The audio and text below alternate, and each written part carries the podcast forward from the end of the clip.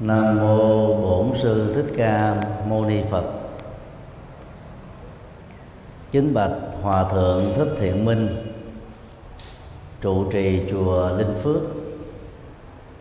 Kính thưa quý Phật tử. Trong ngày tu hôm nay, chúng tôi à, kính gửi đến các quý Phật tử đề tài công đức niệm Phật niệm phật là một trong những pháp môn rất quan trọng của 10 trường phái Phật giáo Trung Quốc. Trên thực tế đó thì phương pháp niệm Phật đã có nguồn gốc từ thời của Đức Phật với một số à, khác biệt căn bản. Trong uh, chuyên đề này đó thì chúng tôi sẽ phân tích về nguồn gốc của niệm Phật những chuẩn bị cần thiết trước khi niệm Phật. Phương pháp niệm Phật và các giá trị chuyển hóa của việc niệm Phật để việc niệm Phật của người tu học Phật đó có giá trị thiết thực, hiện tiền. Vấn đề một, nguồn gốc của niệm Phật. Trong kinh Tăng Chi chương sáu pháp. Đức Phật đã đề cập đến à, sáu đối tượng mà người tu học Phật cần ghi nhớ trong tâm để nỗ lực đạt được các cái mục tiêu cao quý do đặt niềm tin, trọn vẹn và bất động vào các đối tượng thánh thiện đó. Nói cách khác là phương pháp niệm phật. Trong thời đại của đức phật đó có chức năng là giúp cho chúng ta thấy và tin được rằng là các đức tính cao quý mà các đức phật có đang là các quặng mỏ tiềm năng mà chúng ta với tư cách là con người cũng đồng thời có. Sáu đối tượng được kinh điển Bali đề cập đến mà người tu học cần phải ghi nhớ thường xuyên. Bao gồm niệm phật, niệm pháp, niệm tăng, niệm đạo đức, niệm bố thí và niệm kết quả vãng sinh về các cõi trời.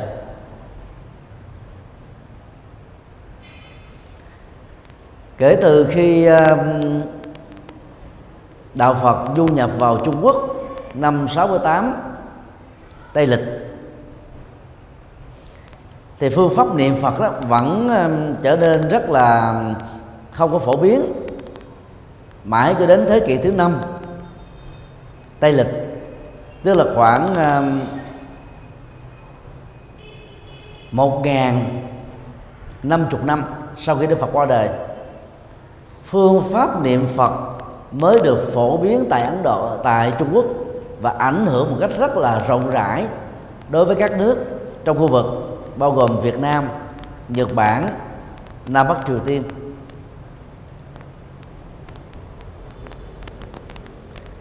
Khác nhau căn bản giữa phương pháp niệm Phật thời Đức Phật và bây giờ đó đó là niệm Phật trong phương pháp lục niệm là một sự ghi nhớ tức là chúng ta nhẩm ở trong tâm để lúc nào cũng nhớ đến đức hạnh phật. Mục đích của chánh pháp đặc điểm của chư tăng giá trị của đạo đức ý nghĩa nhân văn của các hành động à, bố thí và quả phước báo sanh về cõi trời sau khi chúng ta qua đời.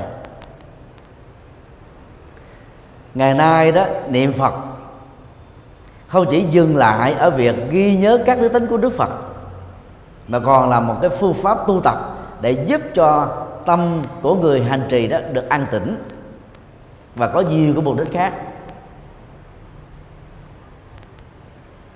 Trong à, phương pháp lục niệm niệm phật chủ yếu là ghi nhớ về 10 đức hạnh mà tất cả các đức phật hoặc quá khứ, hoặc hiện tại, hoặc vị lai đều có giống nhau. Không có tình trạng đức phật cao, đức phật thấp. Đức phật quan trọng và đức phật kém quan trọng. Như trong à, tịnh độ tông đã thường truyền bá, thập phương nhất thiết phật a di đà đệ nhất à, phật a di đà là số một trong các đức phật. Đó là do các tu sĩ và phật tử tịnh độ tông tại trung quốc muốn đề cao tông phái của mình thôi do thực tế, khi trở thành phật rồi, các đức phật quá khứ cũng như các đức phật sẽ thành phật trong tương lai đều giống đức phật thích ca lịch sử, người khai sáng ra đạo phật, có đầy đủ được 10 đức hiệu. Do đó niệm phật là ghi nhớ về 10 đức hiệu của các đức phật. Mỗi một đức hiệu được xem là một đức tính cao quý mà người tu học phật cần ghi nhớ, nỗ lực để đạt được. Mười đức tính à, của đức phật bao gồm như sau.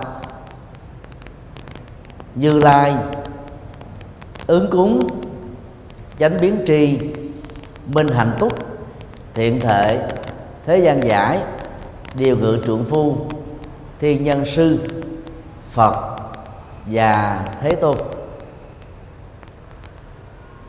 do đó um, mỗi khi niệm danh hiệu phật, chúng ta đừng nên bận tâm phật đó là phật gì. Vì cái cốt lõi của niệm phật là nhớ 10 đức hiệu mà các đức phật đều có giống nhau. Ví dụ như đức hiệu thứ hai là ứng cúng, có nghĩa đen là xứng đáng được mọi người cúng dường. Và để cho người khác tôn kính cúng dường trên niềm tin bất động thì nhân cách trí tuệ và những giá trị đóng góp của đối tượng được tôn kính đó chắc chắn phải là đặc biệt siêu phàm thoát tục. Như vậy tương tự muốn cho người thân quý trọng mình muốn cho xã hội kính trọng mình thì bản thân chúng ta phải là một nhân cách cao quý. Do đó khi niệm uh, đức hiệu như lai ứng cúng thì chúng ta phải nhớ, tôi với tư cách làm cha, làm mẹ, phải sống nhân từ, đạo đức, có trách nhiệm để cho con cái tôn kính tôi. Tôi đang tiếp đối với xã hội, với vai trò là người lớn tuổi thế hệ đi trước và sống một cách chuẩn mực, đạo đức, có dân hiến, có phụng sự để cho mọi người biết quý trọng mình. Đang lúc sống, ta tạo ra các giá trị khi chết ta để lại tiếng thơm là cái nhân cách để được mọi người quý trọng. Đó là ứng cúng. Do đó, tương tự, khi thờ phật tại nhà, khi lại phật tại chùa hay ở tư gia, chúng ta cũng đồng thời nhớ đến 10 đức hiệu cao quý vừa nêu. Việc niệm phật như thế là rất có ý nghĩa về sau này đó thì à, tịnh độ tông thay thế 10 đức hiệu đó thành đức phật a di đà mà trong tiếng sanskrit đó là đức phật amitabh buddha amitabh có nghĩa đen là vô lượng quan và có nghĩa bóng, tức là nghĩa triết học đó là trí tuệ không giới hạn. Do đó khi ta niệm nam mô a di đà phật ta có thể hiểu theo hai nghĩa. Nghĩa một, con nương tựa đức phật a di đà ở thế giới tây phương cực lạc ý nghĩa hai, sâu sắc hơn. Con quay về vế. Năng lượng trí tuệ không giới hạn. Vốn có sẵn ở trong tâm của mình. Và bằng cách thức niệm phật này đó, ta nêu một quyết tâm lớn để đạt được trí tuệ và sống với trí tuệ như là chiếc chìa khóa để giải quyết các khổ đau. Cho nên khi niệm phật các quý phật tử không nên quên 10 đức hiệu mà phần lớn chúng ta đã thuộc. Từ mới đi chùa những ngày đầu tiên. Niệm pháp á, thì phải nhớ đến à, năm đặc điểm cao quý của lời Phật dạy. Lời Phật dạy ngày xưa gọi là Dhamma. Trung Quốc dịch là chính pháp tức là chân lý chân chính có giá trị nhổ lên nỗi khổ đau và mang lại niềm vui hạnh phúc cho người thực tập.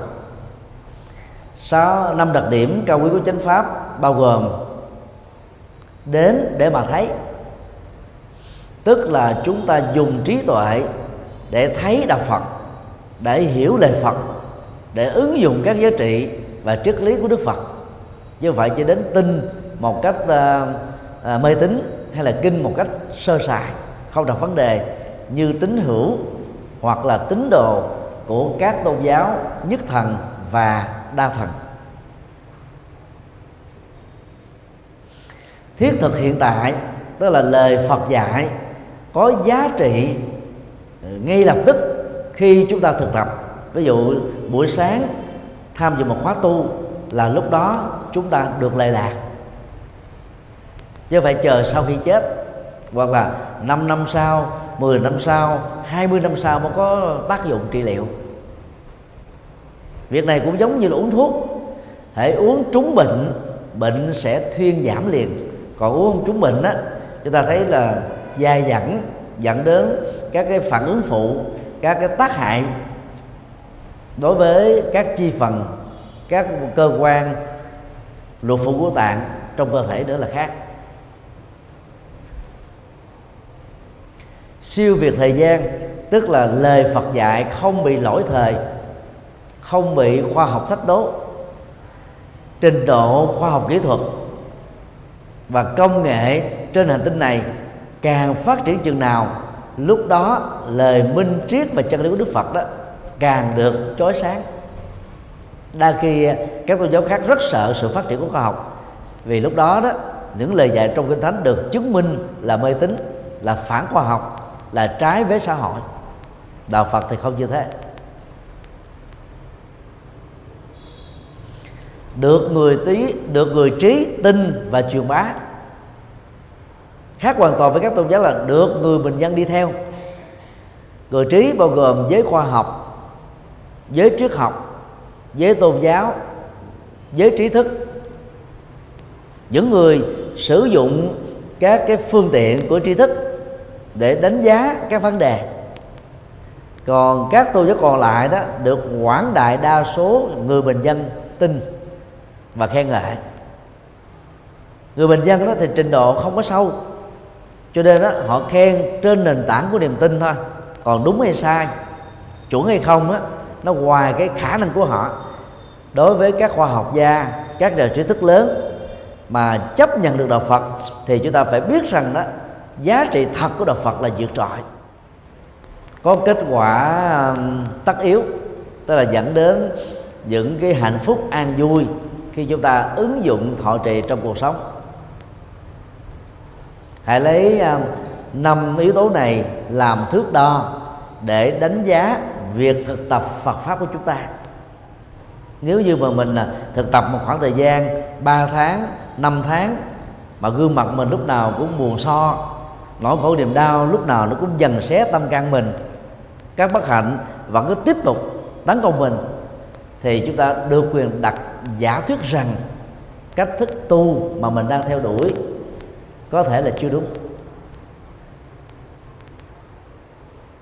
Và sau khi tu Phật rồi mà vẫn còn hoang mang, chưa hiểu thấu đáo, không biết là đúng hay là sai, thì ta biết rằng là ta chưa phát triển được trí tuệ vẫn còn đó nỗi sợ hãi và các mê tín dị đoan. Chi phối, khống chế, tác động.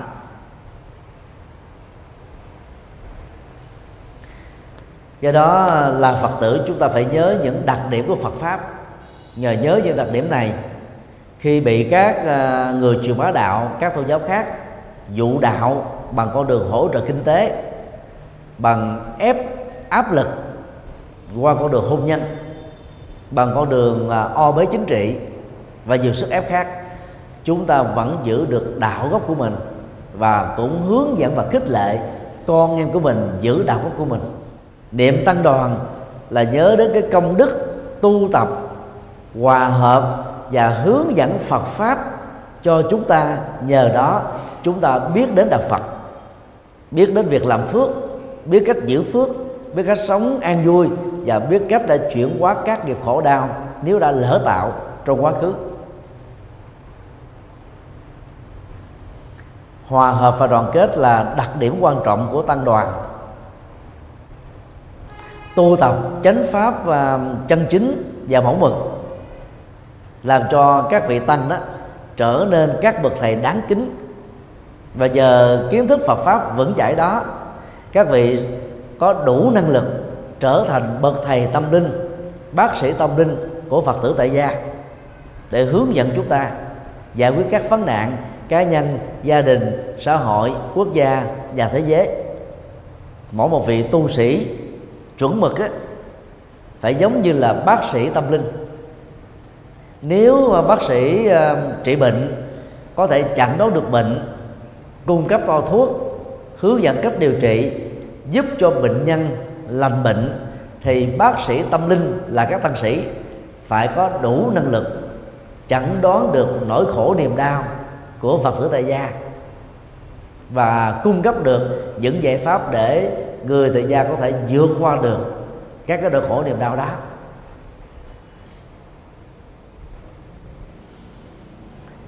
Niệm đạo đức, tức là ghi nhớ năm điều đạo đức mà mình đã phát tâm văn giữ từ ngày làm phật tử. Năm điều đó bao gồm mà không giết người, bảo vệ hòa bình, không trộm cắp, chia sẻ sở hữu hợp pháp, không ngoại tình, chung thủy một vợ một chồng, không lừa dối, nói những lời có sự thật, hòa hợp, lịch sự và có giá trị, không rượu, bia, ma túy và các chất gây sai, giữ gìn sức khỏe để chăm sóc hạnh phúc cho người thân đó là năm điều đạo đức ờ, rất nền tảng mà tất cả các phật tử tại gia đều ứng dụng.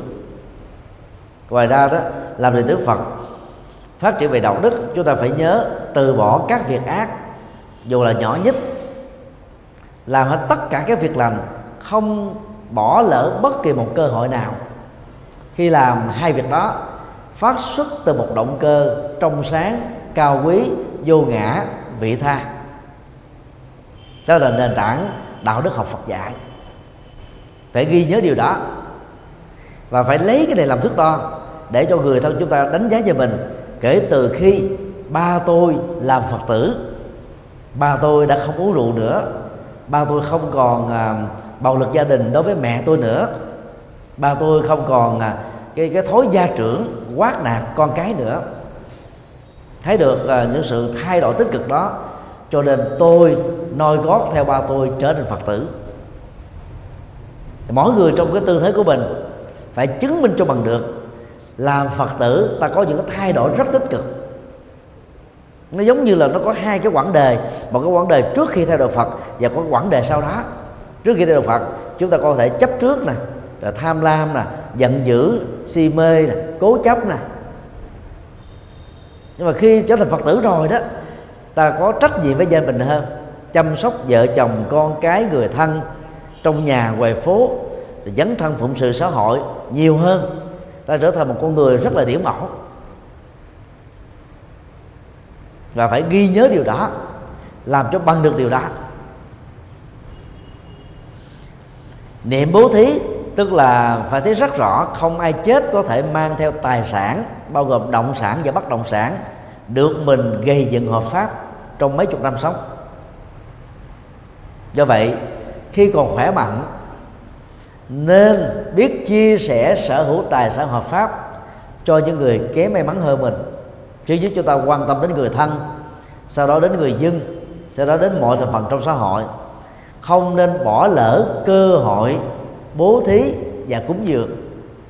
Bố thí tài vật bằng con cá hay cần câu là tùy vào tình huống cụ thể đối với các nạn thiên tai, đối với người già, tàn tật, mất sức lao động, đối với những người khiếm tật trọn vẹn, thì hầu như việc trợ giúp của chúng ta là những con cá. Và có thể công việc đó diễn ra đến trọn cả một một kiếp người. Nhưng đối với những người còn trẻ, còn có đủ năng lực để phấn đấu, để lập nghiệp, thì cho những chiếc cần câu là rất tốt. Để cho người đó không lệ thuộc vào, không dựa dẫm vào. Cái lòng tốt và nhân từ của người phát tâm.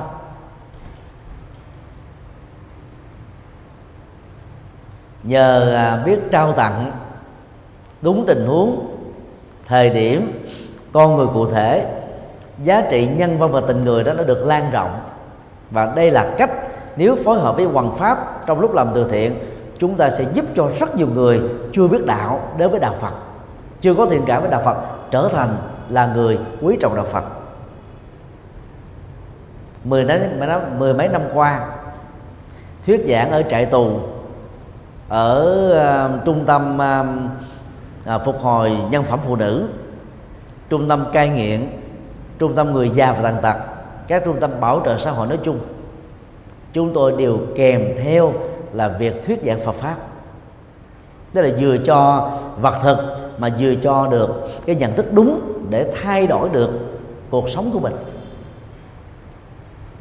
Các quý phật tử mỗi khi niệm nên nhớ cam kết làm cho bằng được những việc này.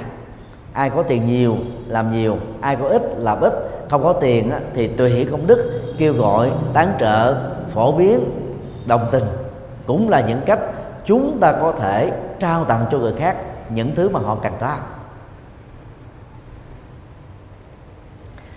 Niệm ờ, phước quả tái sanh về cõi trời. Cõi trời không phải là tồn tại trên các tầng mây, như ờ, Phật giáo Trung Quốc đã từng ờ, phát họa bằng hình ảnh. Cõi trời thực ra là các hành tinh ở các hệ mặt trời khác, mà trên đó có sự sống của con người. Phước báo của các con người ngoài hành tinh đó cao hơn chúng ta về năm phương diện. Thứ nhất là về chiều cao, về nhan sắc. Thứ hai đó, về tuổi thọ. Thứ ba là về môi trường sống rất là hài hòa, gần gũi với thiên nhiên, không bị ô nhiễm. Thứ tư là hoàn cảnh sống luôn luôn là hòa bình. Và thứ năm trình độ tri thức và trí tuệ của họ rất cao. Tức là đi trước cái um, à, cư dân trên địa cầu chúng ta đến vài trăm năm. Về phương diện phát triển. Việc à, niệm quả phước tái sinh về cảnh giới của chư thiên sẽ giúp chúng ta tin rằng chết không phải là hết. Và tất cả những gì chúng ta làm ngay trong cái sống hiện tại này đó đều có các cái quả báo hoặc tốt dẫn đến hạnh phúc hoặc xấu dẫn đến khổ đau. Chúng ta chính là người phải gánh lấy hoặc hậu quả hoặc hướng lấy các kết quả này. Do đó, khi niệm phật, trong một bối cảnh lục niệm như vừa nêu, một mặt chúng ta nhớ 10 đức niệm 10 đức hạnh cao quý của Đức Phật để bắt chước theo. Đồng thời chúng ta cũng phải nhớ đến đặc điểm chánh pháp, đặc điểm tăng đoàn, đặc điểm đạo đức, đặc điểm bố thí và đặc điểm giảng sinh về cảnh trời nhờ làm các công đức và tu tập đúng cách. Đó là nguồn gốc của sự niệm phật. Ngày nay đó, các phật tử tu theo tịnh độ tông tại trung quốc, việt nam, nhật bản, nam bắc triều tiên có thói quen là gắn liền với danh hiệu nam mô a di đà phật. Rồi rất nhiều người cực đoan đến độ là không thèm niệm đức phật thích ca, người khai sáng ra đạo phật mình nghĩ rằng là phải niệm duy nhất của phật a di đà thôi đó là điều cực đoan. Đang khi đó đức phật dạy bất cứ đức phật nào vị bồ tát nào nếu ta niệm đúng cách ta vẫn đạt được các kết quả như ý. Vì lúc niệm phật đó, đó ta học được 10 đức hạnh cao quý của các ngài. Vấn đề hai chuẩn chuẩn bị cần thiết khi niệm phật. Để cho việc niệm phật đạt được kết quả như ý người niệm phật cần lưu ý một số điều như sau. A. Tư thế ngồi. Có hai tư thế ngồi, hoặc là ngồi kiết già, tức là hoa sen trọn phần. Lòng bàn chân phải đặt lên trên đùi trái, lòng bàn chân trái đặt trên đùi phải. Những người mới bắt đầu thực tập thường có cảm giác tê chân và đau nhức, khó chịu nhất là khi mặc quần tây có dây nịch hoặc là những loại quần bó sát vào cơ thể hoặc là những người ít vận động thể dục thể thao thì khi ngồi như thế là rất khó chịu. Hoặc là những người bị bệnh à, thấp khớp thoát vị đĩa điểm đau nhức xương khớp hay già cả ngồi như thế được xem là không thích hợp. Lúc đó ta có thể chọn tư thế ngồi thứ hai đó là bán già tức là tư thế nửa hoa sen. Tư thế này cho phép chúng ta hoặc là đặt bàn chân phải lên trên đùi trái, hoặc là đặt bàn chân trái trên đùi phải thôi. Một trong hai đó là chứ không cần phải đặt cả hai. Để tránh cái tình trạng ma sát, cọ nhau giữa hai bàn chân dẫn đến sự tê nhất còn đơn giản nhất là ngồi kiểu xếp bằng, mặc dù nó không phải là cái cách ngồi của đạo Phật nhưng mà rất nhiều người trong chúng ta có thói quen ngồi xếp bằng, là tức là để cho hai cái mắt cá bên ngoài của chân trái và chân phải đó tiếp xúc với cái cái mặt đất hay là cái mặt phẳng mà chúng ta đang ngồi trên đó. Tư thế này tạo ra trạng thái thoải mái hơn. Trên thực tế đó, không cần thiết phải là ngồi xếp bằng như vừa nêu. Những người lớn tuổi và bệnh tật có thể ngồi có ghế dựa, lưng thẳng là được. Làm sao để tạo cái lưng và cái mặt bằng đang ngồi thành một cái góc 90 độ, giống như là bức tường, muốn đứng vững, tránh khỏi sự ngã đổ, nứt nẻ về sau, thì tường phải giao với cái mặt phẳng là 90 độ. Ngồi như thế, không nên là gắn gượng, mà hãy để cho thư thơ ờ, cơ thể được thư thái, để việc niệm phật đó trở nên an lành và thoải mái. B. Tầm nhìn của con mắt. Mắt mà mở quá to, chúng ta dễ thấy các hình vật diễn ra xung quanh, do đó mắt tập trung. Mắt khép lại một trăm phần trăm sẽ tạo ra chất an thần tự nhiên, do vậy dễ ngủ gà, ngủ gật. Mắt mở khoảng 30% và nhìn về phía sống mũi. Trên phía sống mũi khoảng chừng gọi là 4 cm hoặc là 3 cm là vừa. Với cái tầm mắt mở 30% đó chúng ta không bị buồn ngủ chúng ta không bị à, vọng động bởi sự nhìn thấy quá nhiều các kinh vật đang diễn ra. Với tư thế mở mắt này đó chúng ta được gọi là đang đặt chánh niệm trước mặt mình cũng giống như à, người chủ có kinh nghiệm phải che đậy bên trái, bên phải con mắt của con ngựa. Để con ngựa đó đi thẳng một phía trước thôi. Theo sự điều khiển của người này ngựa, để con ngựa đến được đích điểm càng đến và để cho tâm chúng ta tập trung một chỗ, thì việc chúng ta đặt niệm trước mặt là rất cần thiết. Đối với tình trạng đi kinh hành niệm phật, hay là đi thiên hành niệm phật thì tầm nhìn của con mắt đó không quá khỏi 3 mét ở trước mặt mình. Còn đối với người có chiều cao thấp á, thì có thể là không quá 2 mét trước mặt mình. Cũng là nhìn ở trên phía sống mũi khoảng tầm 4 cm thôi. Thì tự động bằng cái đường huyền giữa cái đầu chiều cao và cái mặt đất chúng ta đang đi chúng ta có một cái khoảng cách nhất định đó để tránh cái sự phan duyên giữa con mắt với hình thái và màu sắc nhờ đó tâm của người niệm phật đó, được tập trung cao. C. Hơi thở. Hơi thở là trọng tâm của việc niệm phật và ngồi thiền. Khi mình còn nhỏ như là một trẻ thơ đang nằm ở trên uh, chiếc liêu quăng động tác hít thở ra vào đó chúng ta sẽ nhìn thấy nó sẽ phình và xẹp. Ví dụ như uh, hơi thở đến ngay cái buồng phổi thì cho đó giãn nở ra. Khi xuống ngay cái bụng á, là nó phình to lên. Khi hơi thở được tống ra bên ngoài đó thì bụng xẹp xuống. Nhưng khi chúng ta lớn á, chúng ta bị cái sự lo lắng chi phối nhiều quá.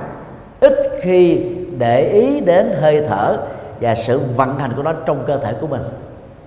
Tại sao? Khi niệm phật chúng ta phải hít thở thật sâu nhẹ nhàng thư thái thoải mái không gượng gạo vì oxy đó là dưỡng chất của sự sống. Áp dụng cái phương pháp này khi chúng ta làm việc hành chánh trong văn phòng, cứ trung bình một giờ đồng hồ, chỉ có đứng dậy đi à, khoảng một, hai phút, giãn tay, giãn chân, hít thở không khí trong lành.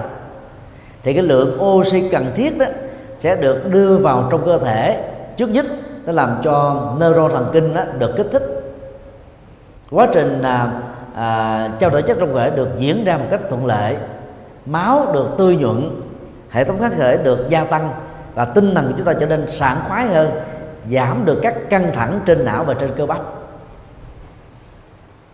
Phải để ý đến hơi thở.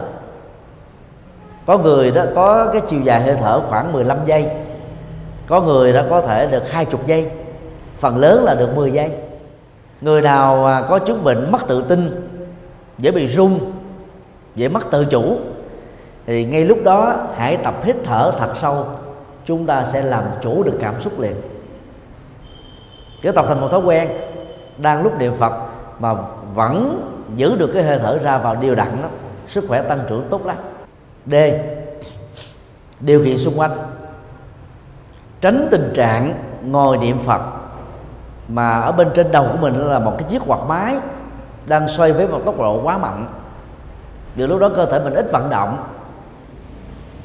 Do đó, gió có thể nhập vào cổ và các vị trí khớp xương, làm chúng ta có cảm giác mệt mỏi, khó chịu.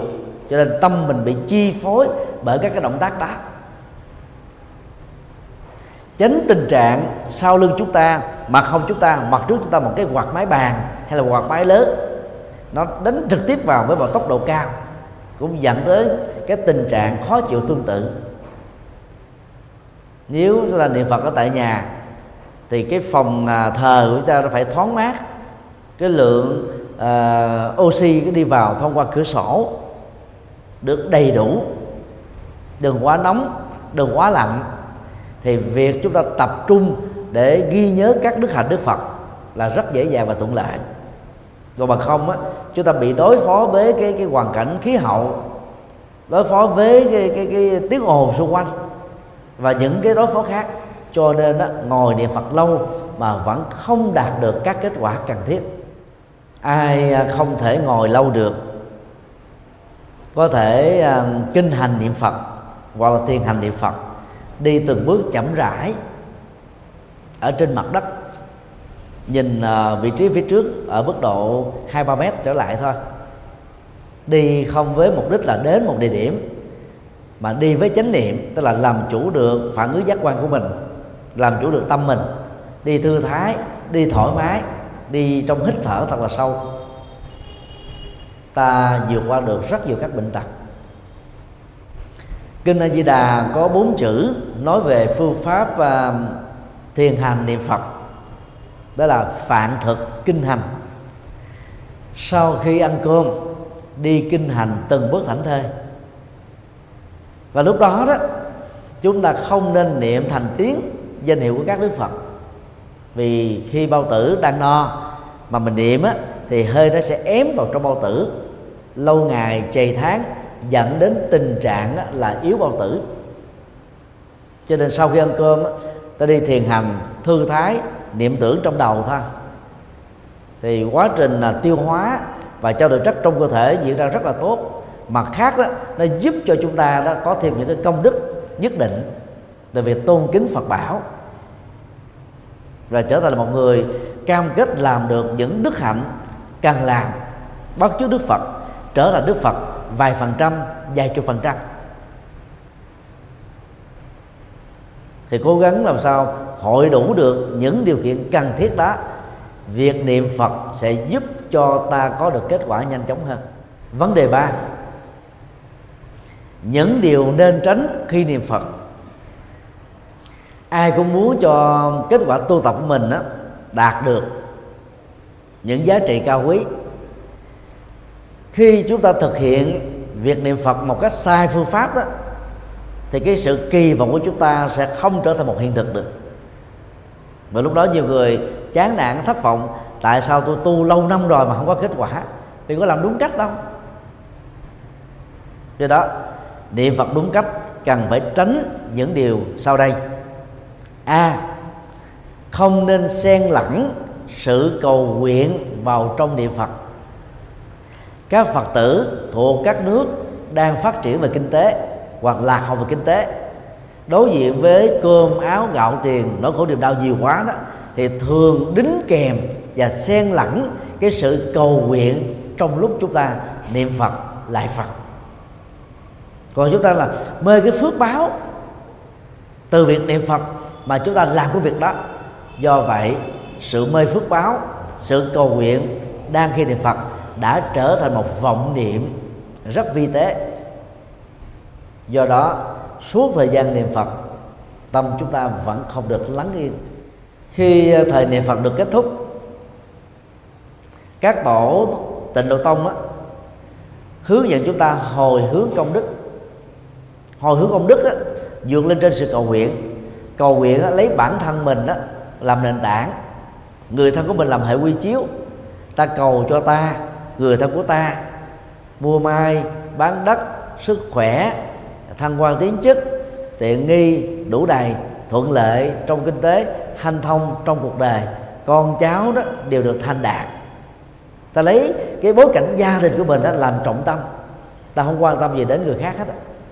còn đăng ký đó, hồi hướng công đức là hướng tâm mình về tha nhân, về chúng sinh, về thế giới.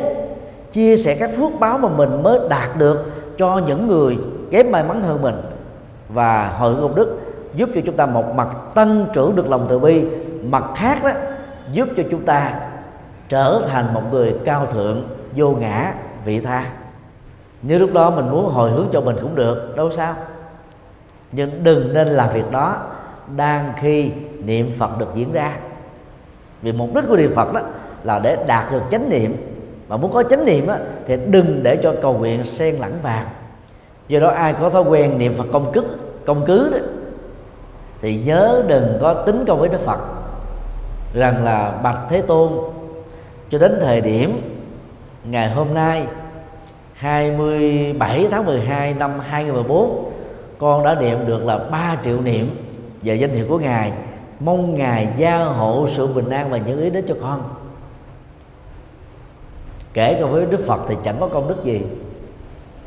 Thì bản chất sự niệm phật là giúp cho chúng ta đạt được chánh niệm chánh niệm được hiểu là gì? Làm chủ được dòng cảm xúc và phản ứng thái độ của chúng ta trước con người, sự vật, sự việc và tình huống. Trái ngang, không như ý hoặc thuận lợi. Là việc làm chủ bản thân mình đó, có ý nghĩa văn hóa, tâm linh và đạo đức rất lớn. Làm chủ được bản thân, chúng ta không phạm pháp, chúng ta không lỡ lời chúng ta không có lỗi lầm. Chúng ta không rơi vào sự hối hận về sau này.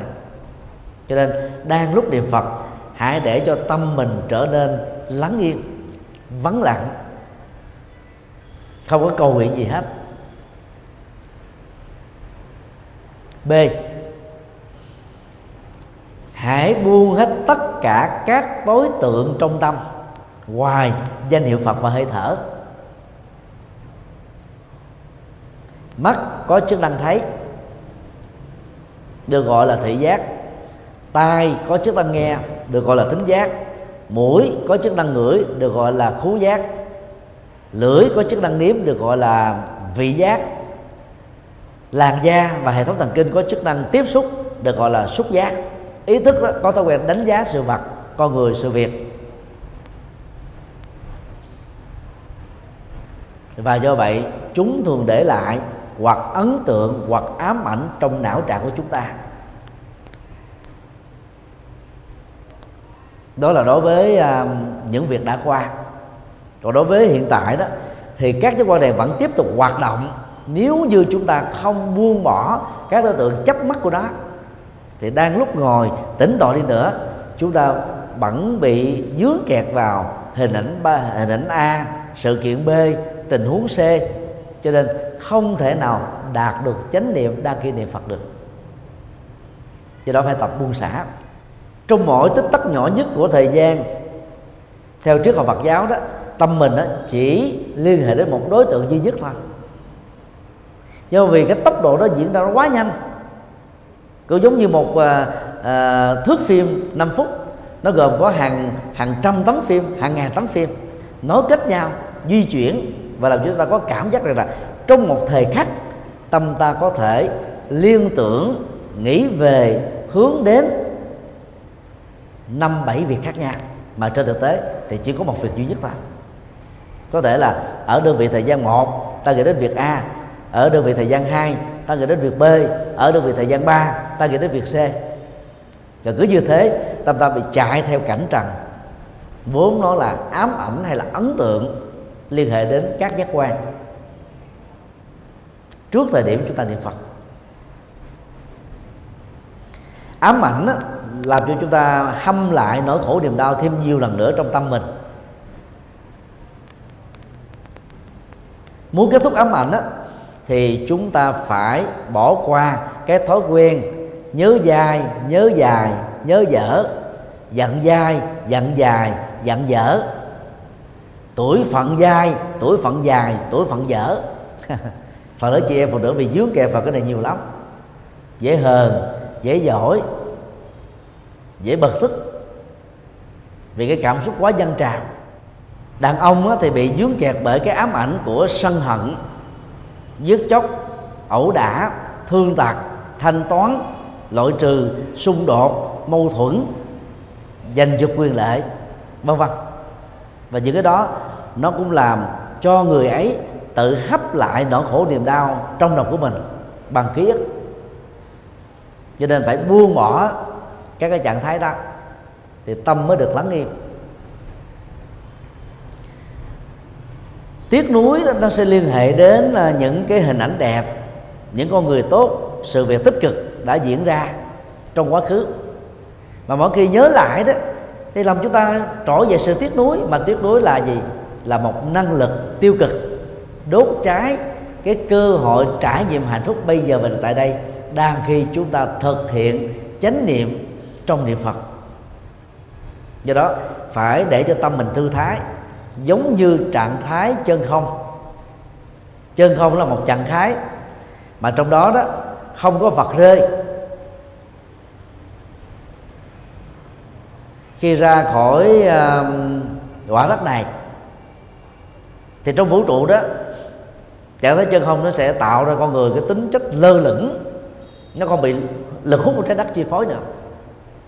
Tâm chúng ta bị chi phối bởi cái ấn tượng, ám ảnh, nỗi khổ, niềm vui, quá khứ, hiện tại và tương lai.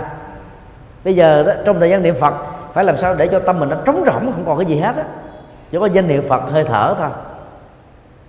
Lúc đó, niệm phật sẽ trở thành là phương tiện rất tốt để chúng ta buông nỗi khổ, rũ bỏ nỗi đau. Tất cả các chấp trước tan biến hết. Và lúc đó, tâm chúng ta hòa nhập với cái vũ trụ bao la này như là một thực thể thôi, không có sự phân cách. Toàn bộ các căng thẳng trên bộ não qua các phản cảm xúc được lắng yên. 15 phút 30 phút niệm Phật như là một trạng thái chân không vừa nêu sẽ giúp cho chúng ta làm mới được não làm mới được nhận thức làm mới được hành vi.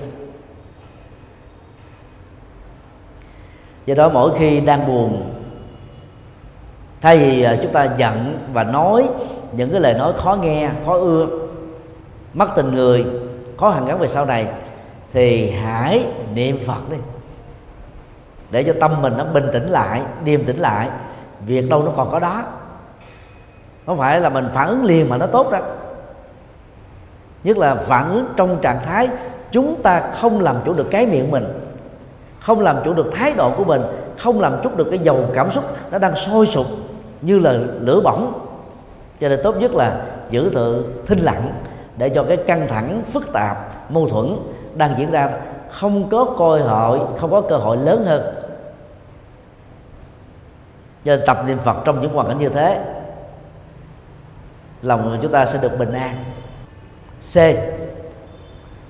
Hãy gác các công việc ở nơi nó xuất phát và kết thúc các công việc ở nơi nó đã được thành tựu. Phần lớn chúng ta có thói quen đèo vòng mang vác việc ở trong nhà vào trong công ty hay là phân xưởng làm việc. Rồi khi về nhà đó người có trách nhiệm á, lại mang vác công việc của công ty về nhà để tiếp tục làm những cái công việc nó không có làm ở nhà. Nhưng mà cái não trạng chúng ta cứ bị dướng kẹt vào cái công việc ở ở phân xưởng đấy. Cho nên đó cái cái chánh niệm đối với gia đình ở trong tổ ấm đó trong quan hệ giữa vợ với chồng cha mẹ con cái gần như nó trở nên rất là nhạt nhòa thiếu sự quan tâm. Nên là hạnh phúc uh, vợ chồng dần dà nó bị uh, mai một đi. Nó bị uh, chìm liễm đi. Do đó khi về tới nhà thì nhớ đừng mang việc ở công ty về. Khi vào công ty, nhớ đừng kèm công việc ở nhà theo. Ở đâu công việc đó, giờ nào công việc đó, dứt khoát từng công việc một. Đó là cách chúng ta thể đạt được chánh niệm. Và bằng thói quen này, khi ngồi xuống niệm phật, chúng ta đạt được chánh niệm rất nhanh chóng. Ai không làm được ba điều vừa nêu? Thì khi ngồi xuống niệm phật trong một không gian trống rỗng, yên tĩnh, chúng ta sẽ rơi vào trạng thái là nói nhẩm trong tâm. Mình tự nhẩm một cái vấn đề gì đó, tự chúng ta viết ra một kịch bản, tự mình đóng vai làm đạo diễn, tự mình đóng vai là diễn viên chính, rồi chúng ta đóng vai luôn cái người phản biện, người đang đối thoại với mình.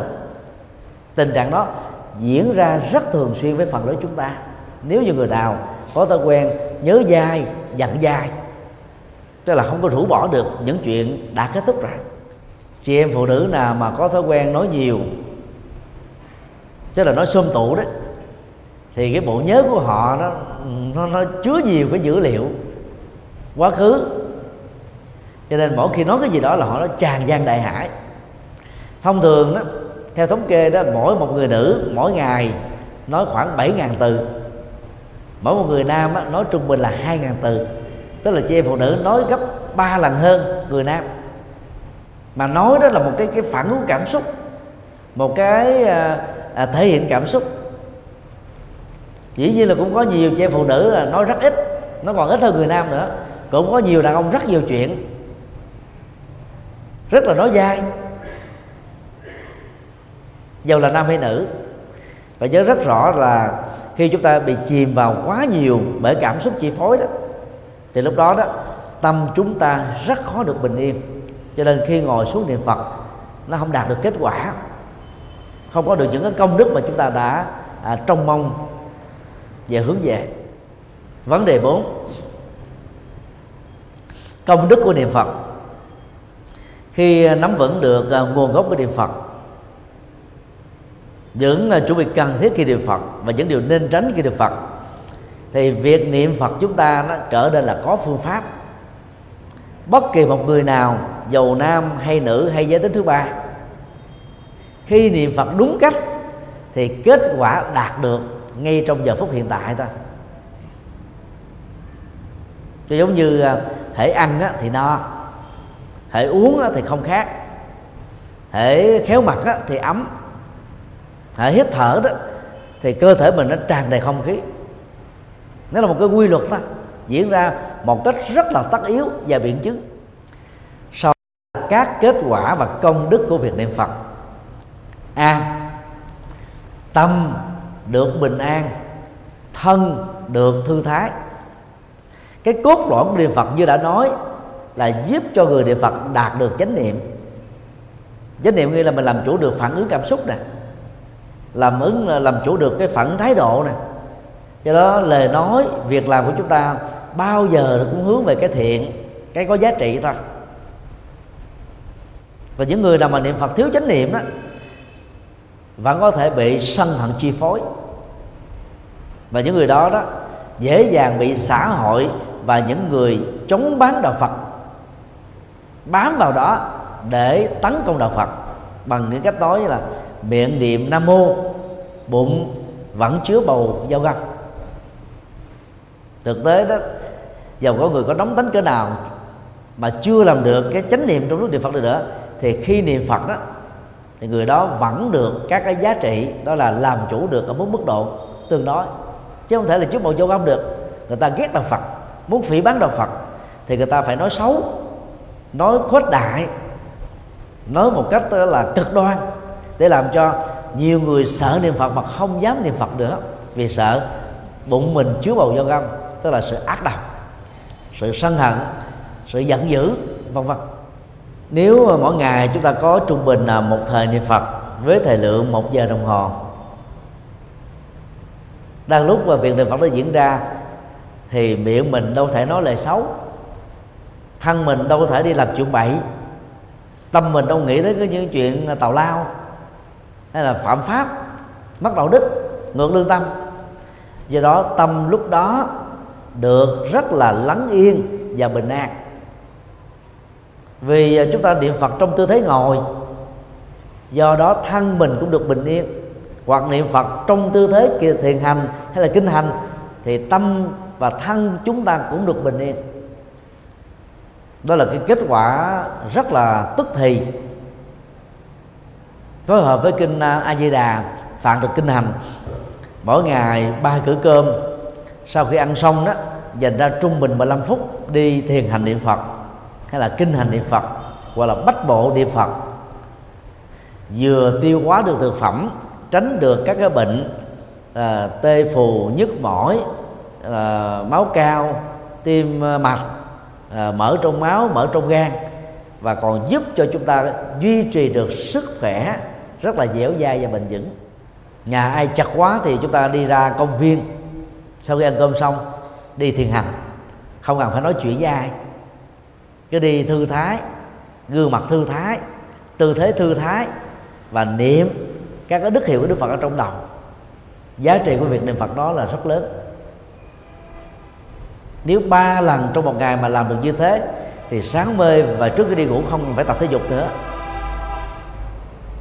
Vì ta đã có tối thiểu 45 phút thiền hành giống như một sự vận động toàn thân rồi. Huống hồ, người nào đó phối hợp giữa niệm Phật với lại Phật, trung bình 50 lại cho đến 100 lại, thì giá trị sức khỏe, giá trị y học ảnh hưởng tích cực trên cơ thể của chúng ta là điều chắc chắn là có thật.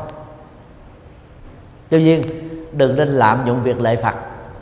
Mỗi ngày mà lại 500 lại là không cần thiết vì nó tốn hao quá nhiều năng lượng calori mà việc nạp chất bộ vào trong cơ thể chúng ta đôi lúc nó không đủ, thì sau một thời gian lại quá nhiều đó chúng ta bị loãng xương, gọi là kiệt sức.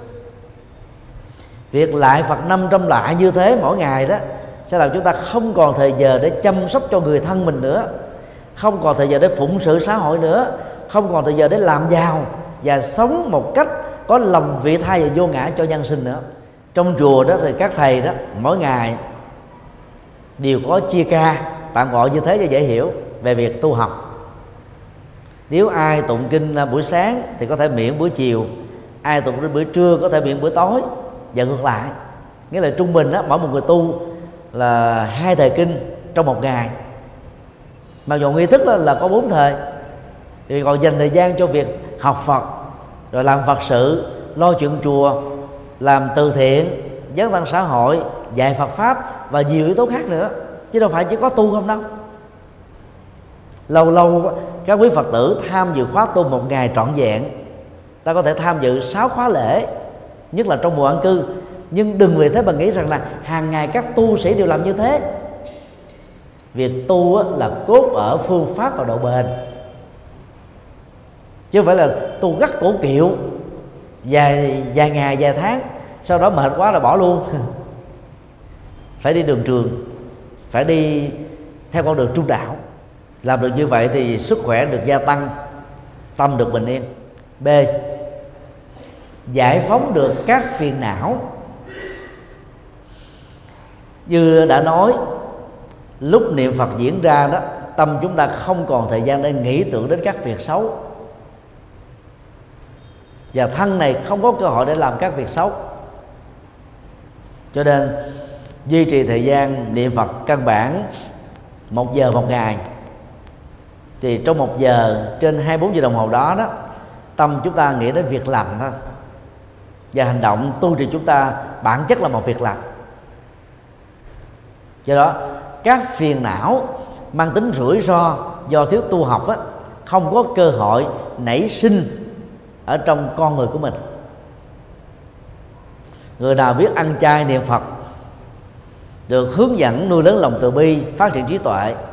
Do đó, nêu một cam kết lớn là không làm những chuyện tào lao, không làm những việc phạm pháp, không làm những gì trái với lương tâm của mình. Dầu xã hội có biết đến hay là mọi người không biết đến thì cũng giống như nhau thôi. Dầu trước một quần chúng hay đang khi ở riêng một mình, chúng ta vẫn giữ được phong cách và lập trường này.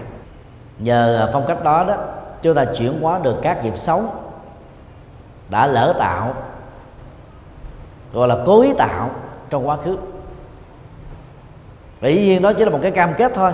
Muốn chuyển được gốc rễ của nghiệp Để nó không trổ thành những quả xấu Thì ngoài cái việc niệm Phật và đi quyết tâm Mỗi người chúng ta phải gieo trong cuộc sống thật của mình á, Những nghiệp mới Mang tính chất thiện và đối lập với các nghiệp cũ đã lỡ tạo Ví dụ như à, chị em phụ nữ nào Do thiếu hiểu biết về Phật Pháp Đã lỡ phá thai.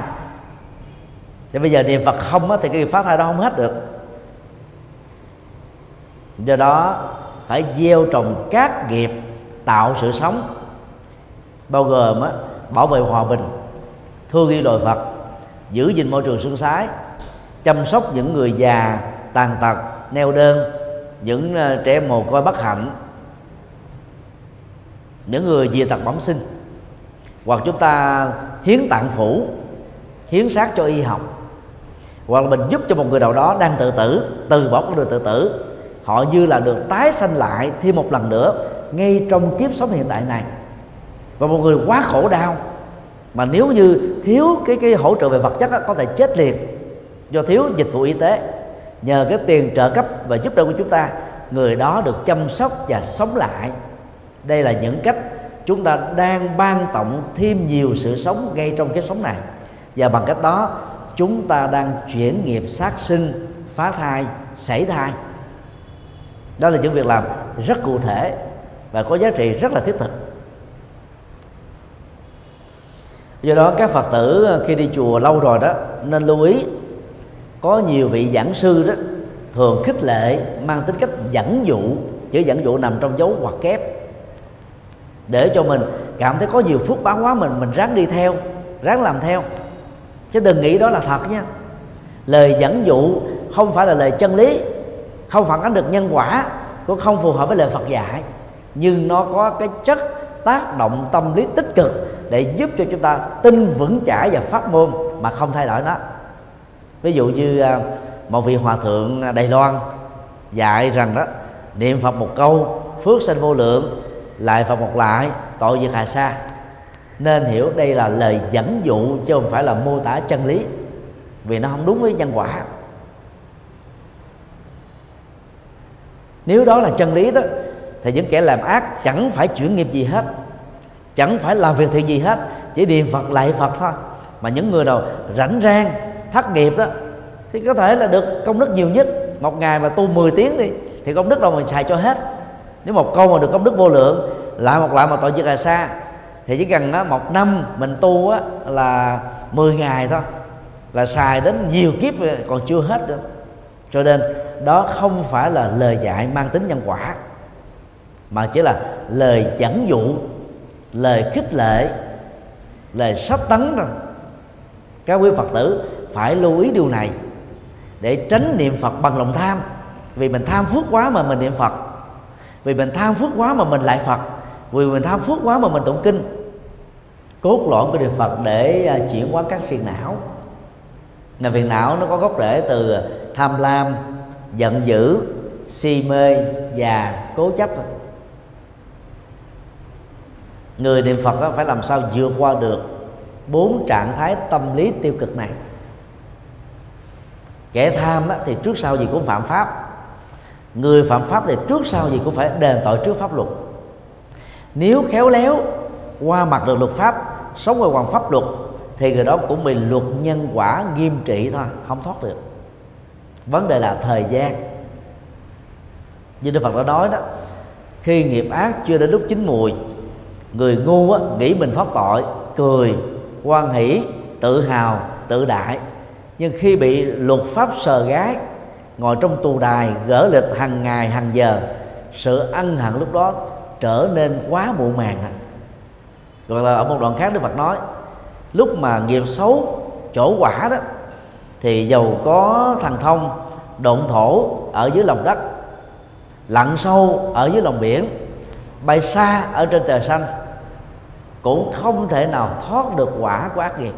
Cho nên ai đó mà chỉ dựa vào sự niệm phật và lại phật tụng kinh không mà nghĩa là mình có đầy đủ phước báo là một ngộ nhận và thậm chí là tà kiến.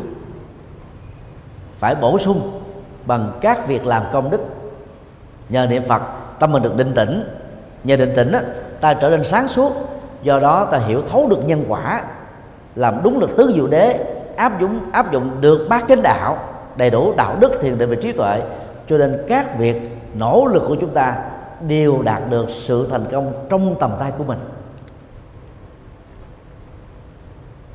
Thì đó là điều mà chúng ta cần phải lưu tâm. C.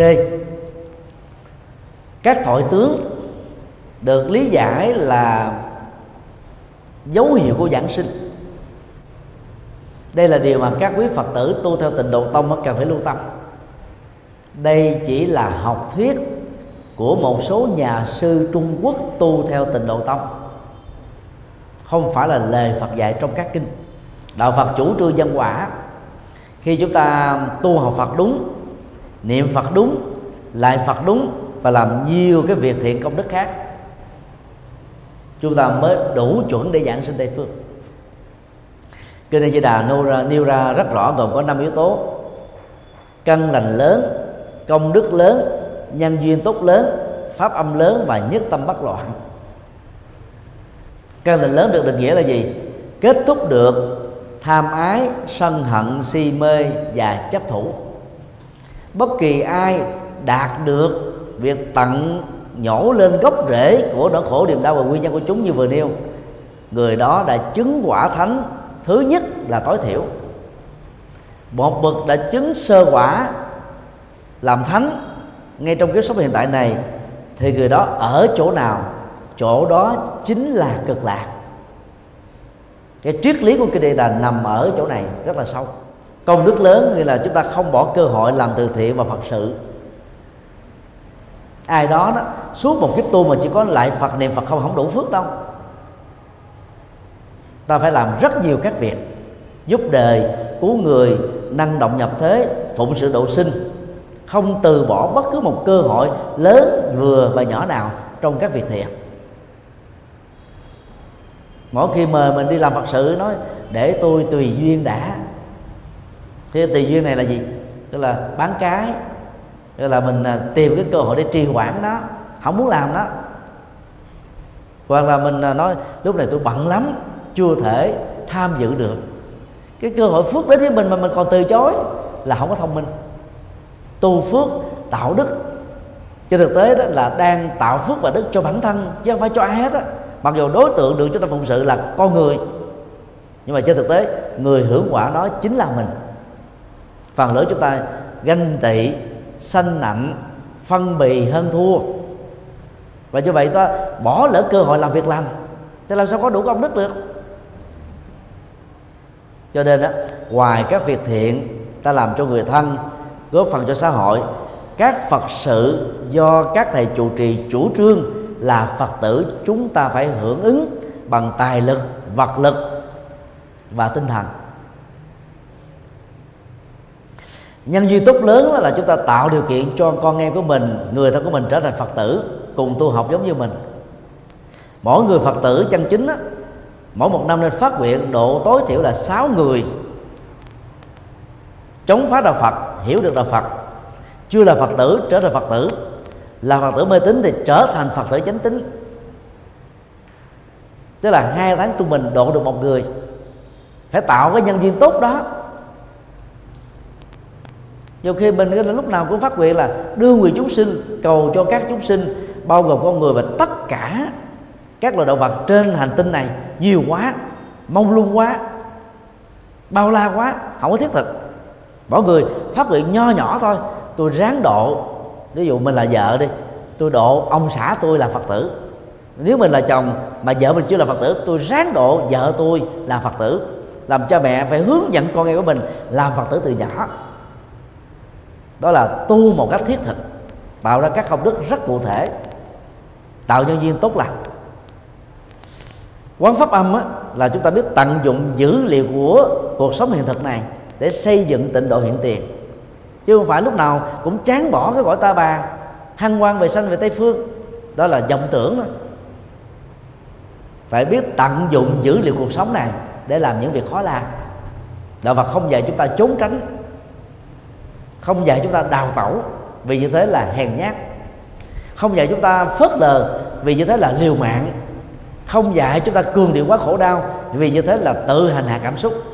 Đức Phật dạy chúng ta bản lĩnh bằng trí tuệ giáp vào với cuộc đời nhìn thấy đâu là đó khổ niềm đau mà mình đang đối diện để vượt qua đúng cách. Nhất tâm bất loạn là kết quả khi mà một người tu niệm Phật đó đúng cách gồm có căn lành lớn công đức lớn nhân duyên tốt lớn và pháp âm lớn.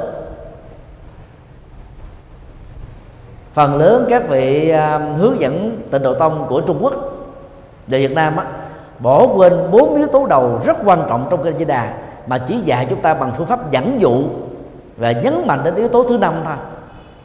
Yếu tố thứ năm là kết quả. Nếu không đạt được bốn yếu tố đầu thì ngồi xuống chúng ta chỉ nói nhẩm trong tâm. Chúng ta chỉ nhớ việc này liên tưởng việc đó, miệng thì niệm tay thì cầm chân hạt. Nam mô a di đà phật. Nam mô a di đà phật đó là thứ ba. Nam mô a di đà lạt à. Thế đi du lịch chỗ khác à. do đó muốn tu niệm phật có công đức lớn, có kết quả nhanh. Đồng một lúc, chúng ta phải làm đúng năm tiêu chuẩn ở trong kinh A Di Đà. Đừng bận tâm đến các hội tướng giảng sinh. Cái đó không quan trọng. Mà cái đó không phải là thước đo nhân quả. Cứ làm đúng năm điều trong kinh A Di Đà, chúng ta có cơ hội giảng sinh sau khi qua đời. Ai không làm được năm điều trong kinh A Di Đà thì đừng có hồng mà mơ tưởng. Dầu được các thầy hứa hẹn đi nữa thì cũng chỉ là bánh vẽ thôi mà bánh vẽ thì không giúp cho mình no được. Chỉ khi nào chúng ta có căn lành lớn, công đức lớn, nhân duyên tốt lớn, pháp âm lớn và nhất tâm bất loạn, chúng ta mới đủ tiêu chuẩn để được cấp visa sanh tây phương. Còn không đó, có chạy cái cái hộ chiếu dởm đi nữa, lên trên kia cũng bị tẩy chay, không cho được nhập cư, cũng về lại ta bà thôi. Kính thưa các quý phật tử, nói về công đức niệm phật là nói về cái giá trị đạt được mà một người niệm phật đang gieo trong tâm của mình một chánh niệm. Và là phật tử tại gia, chúng ta không cần thiết phải niệm phật từ sáng cho đến chiều tối. Ngày cũng như là đêm. Rất nhiều người bị ngộ nhận cái chuyện này. Chúng ta cần phải dành thời gian, tâm huyết, công sức cho hạnh phúc của người thân mình. Mỗi một ngày đó, chúng ta cần có một thời khóa cố định cho việc đó. Chứ phải là lúc nào cũng làm như thế hết. Vì mình có phải là người tu đâu. Ngoại trừ các phật tử độc thân do vợ chồng mình đã chết hoặc là mình không có nhu cầu tái giá cũng không có nhu cầu đó, lập gia đình thì việc chúng ta ở độc thân đó tu tập trọn vẹn như các thầy tu là không khó. Còn nếu mình có gia đình thì phải có trách nhiệm lo cho người thân. Thế vì các tu sĩ đó, mỗi ngày ta chỉ có hai thời khóa là chuẩn nè thế tu lâu dài, bền bỉ, người phật tử cũng thế. Giờ nào việc đó đó là chánh niệm. Lúc nào lên chùa thăm dự khóa tu thì dành trọn vẹn thời gian cho việc tu. Không nhớ gì đến việc gia đình nữa. Khi về là gia đình, đừng nhớ gì đến cái việc tu ở chùa nữa. Hãy lo chăm sóc chồng con, vợ con, người thân. Đó là chánh niệm cho nên là muốn có kết quả những công đức á, phải làm đúng phương pháp. Còn cái kỳ vọng không á, mà làm sai phương pháp chỉ dẫn đến sự thất vọng thôi. Và điều đó Đức Phật đã nhắc nhở chúng ta trong bài kinh đầu tiên tức là kinh tứ thánh đế. Cầu bất đắc khổ tức là khổ đau do cầu mong mà không được tội nguyện. Và làm đúng cách thì không cần phải cầu tự động có kết quả thôi. À, kính chúc à, các quý phật tử được an lành và hạnh thông.